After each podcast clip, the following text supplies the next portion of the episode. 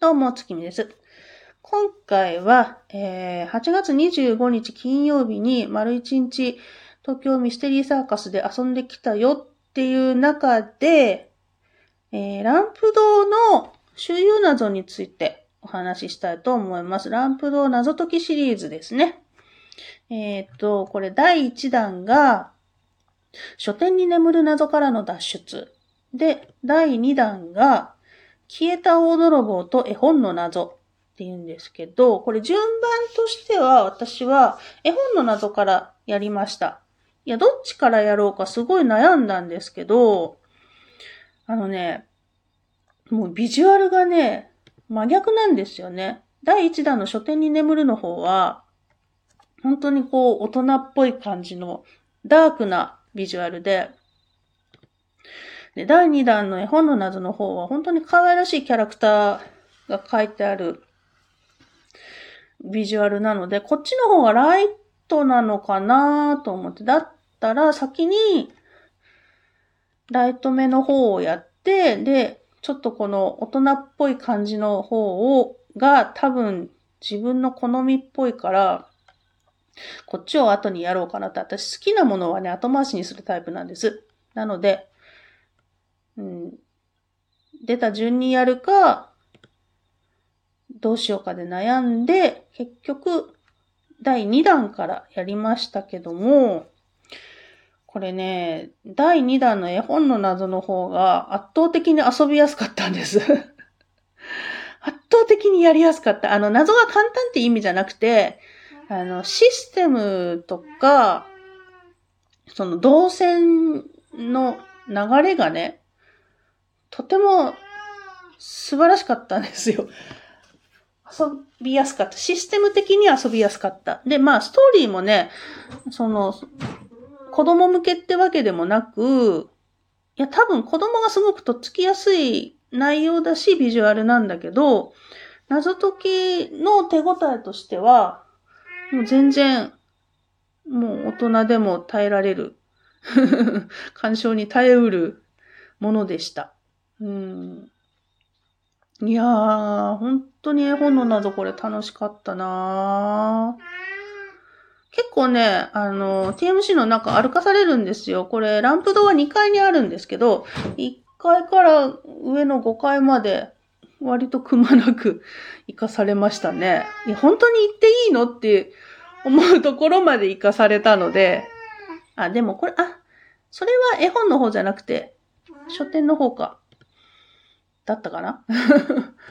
うん。いや、まあでも、いや、これでもね、平日だから金曜日の日中行ってるんですけど、すごいですよ。あの、私たちは、もう、開店してすぐから行ってたんですけど、えっとね、絵本はね、いつから？絵本やったのは12時半ぐらいからやり始めたんですけど、もうお昼超えて、2時3時とかになったらもう結構な人混みになってましたからね。え、平日でもこんなに人集まるなんてやっぱ都会ってすげえって思いましたもんね。都会すげえよ。平日でなんでこんなに人が急に、なんか急に人増えてないとかって、謎に集中してるとあんまり周りを見なくなるからさ、はって顔を上げた時になんかさっきより人が増えてるとか、そんな感じでしたからね。うん、そうで、で、そう、第2弾の絵本の謎を、やって、で、そう、えっとね、摩訶不思議の部屋をやって、で、絵本の謎をやって、で、隠し金庫をやって、で、書店に眠るをやったんですよ。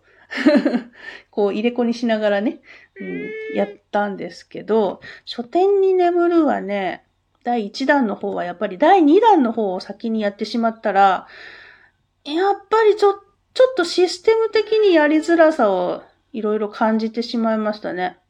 うん。あのー、LINE 謎、LINE 謎じゃない、えっと、LINE の友達登録を、あの、この書店に眠るの流れの中の一部で、ごく、ごく一部で使うんですけど、うーんと、それは LINE でやる必要があったのかしらっていう、ん？ちょっとそこ、うんって思ったし、最後の大謎も、ラス謎も、うーん、あれ、あれノーヒントで解けた人ってどれぐらいいるんでしょうか？相当、相当、相当薄い感じがしたんですけど。うーん、私たちはね、もともとヘッポコだけれどもよ。だけれども、ちょっとヒントがないと、最後たどり着けなかったっすね、これは。これは、うーん、まあ、うん、いや、あの、世界観とかストーリーは好きなんですよ、書店に眠る謎。うん、こっちは本当にもうストーリーから何から本をテーマにしてあるので、本当本好きにはたまらないと思うんです。うーん。まあでも、まあそこが第一弾ですよねって感じかな。だだからこそ、第2弾の絵本のなどが本当に遊びやすくて、楽しい仕掛けがいっぱいあって、で、これ本当にあの、8月の末だったでしょ？で、東京だとまだ夏休み中じゃないですか。ただやっぱりね、あの、お子さん結構いらっしゃったんですよ。あの、TMC の中自体にね。で、あの、ランプ堂の謎、周遊謎をやる、やってるちっちゃいお子さんとかもいたんで、ちっちゃいって言ってもね、まあ、せいぜい小学校、中学年ぐらいから上って感じだったんですけど、で、やっぱりこの、子供が好きそうなビジュアルだし、子供が好きそうなビジュアルで、かつその進めていくと、本当にこう子供が好きそうな仕掛けっていうのがいっぱいあったので、で子供が好きなものって大体大人も好きじゃないですか。ねえ。なので、本当にこれは絵本の謎はすごいなと思いました。うん。裾野が広く、なおかつ、こう、納得感もちゃんとあるっていう。これは、これはね、ぜひやってほしい。でね、これ、もう今9月なのでやってないと思うんですけど、8月いっぱいのキャンペーンだったと思うんですけど、絵本の謎を平日にプレイすると、プレイして、で、プレイ、遊び終わった後に SNS にタグ付きで感想をアップして、それを、あの、書店員さんに見せると、半額キャッシュバックがあったんです。これ知らなくて実は、その当日行って受付で、あの、お話いただくまで全然知らなくて、あ、そうなんだと思って、で、あの、しっかり半額キャッシュバック受けました。いやーよかった。そういう意味でもよかった。いやなんか結構大々的なキャンペーンだなと思った。半額もだってキャッシュバックですよ。びっくり。うん。いやでも、それだけね、遊んでほしいっていう現れなのかしら。でも、本当にこれは良かったよ。絵本の謎は本当に。これは、やろう？やって？いや、書店もやって。で、あの、二つ本当に性格違うから、これはやり比べてほしい。あの、どっちが好みとか、そういうのも、やっぱり、ね、出てくると思うので。いや、決して書店に眠るをディスってるわけではないの。どうん、こっちも好きは好きなの。好きは好きなのよ。うん。分かって、お願い。で、あのー、こう、周遊のキットってさ、大体こう、バラバラじゃない？封筒にこうざっくり入っててって感じでしょ？で、こう、紙をこうだ出して、次の紙こう出してとか、で、これ終わったからじゃあこっちの出してとかってやるじゃないですか。なんだけど、このランプ堂の謎解きシリーズは、あの、うまいこと、綺麗に収まっていくんです。これを、このシステム本当に、このシステムが一番びっくりしたかもしれない。すんごいんですよ。もうね、最後、こう手元に残った時のこの感動がやばいっすよ。いやーさすが、やっぱ本をテーマにした周遊謎だなっていうのは、こうこういうところにも現れてて、すごく好ましいです。これは本当に良かったです。このシリーズぜひ続けてほしい。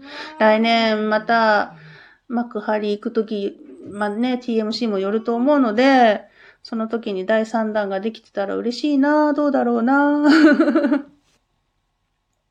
いやでも本当2階に行ったら、ランプ堂が奥の方にあってびっくりしました。あそこもともと何やったっけ ?6 年前来た時何やったっけって、夫とも話してたんですけど、あそこ多分あの、探セブンの事務所だったんじゃなかったかなーって言ってて、あ、そうだったかもしれない。合ってますかね ?TMC よく行く人合ってますかね？あそこ、探偵セブンでしたっけが？ね。いやー、結構変わっててほんとびっくりしましたよ。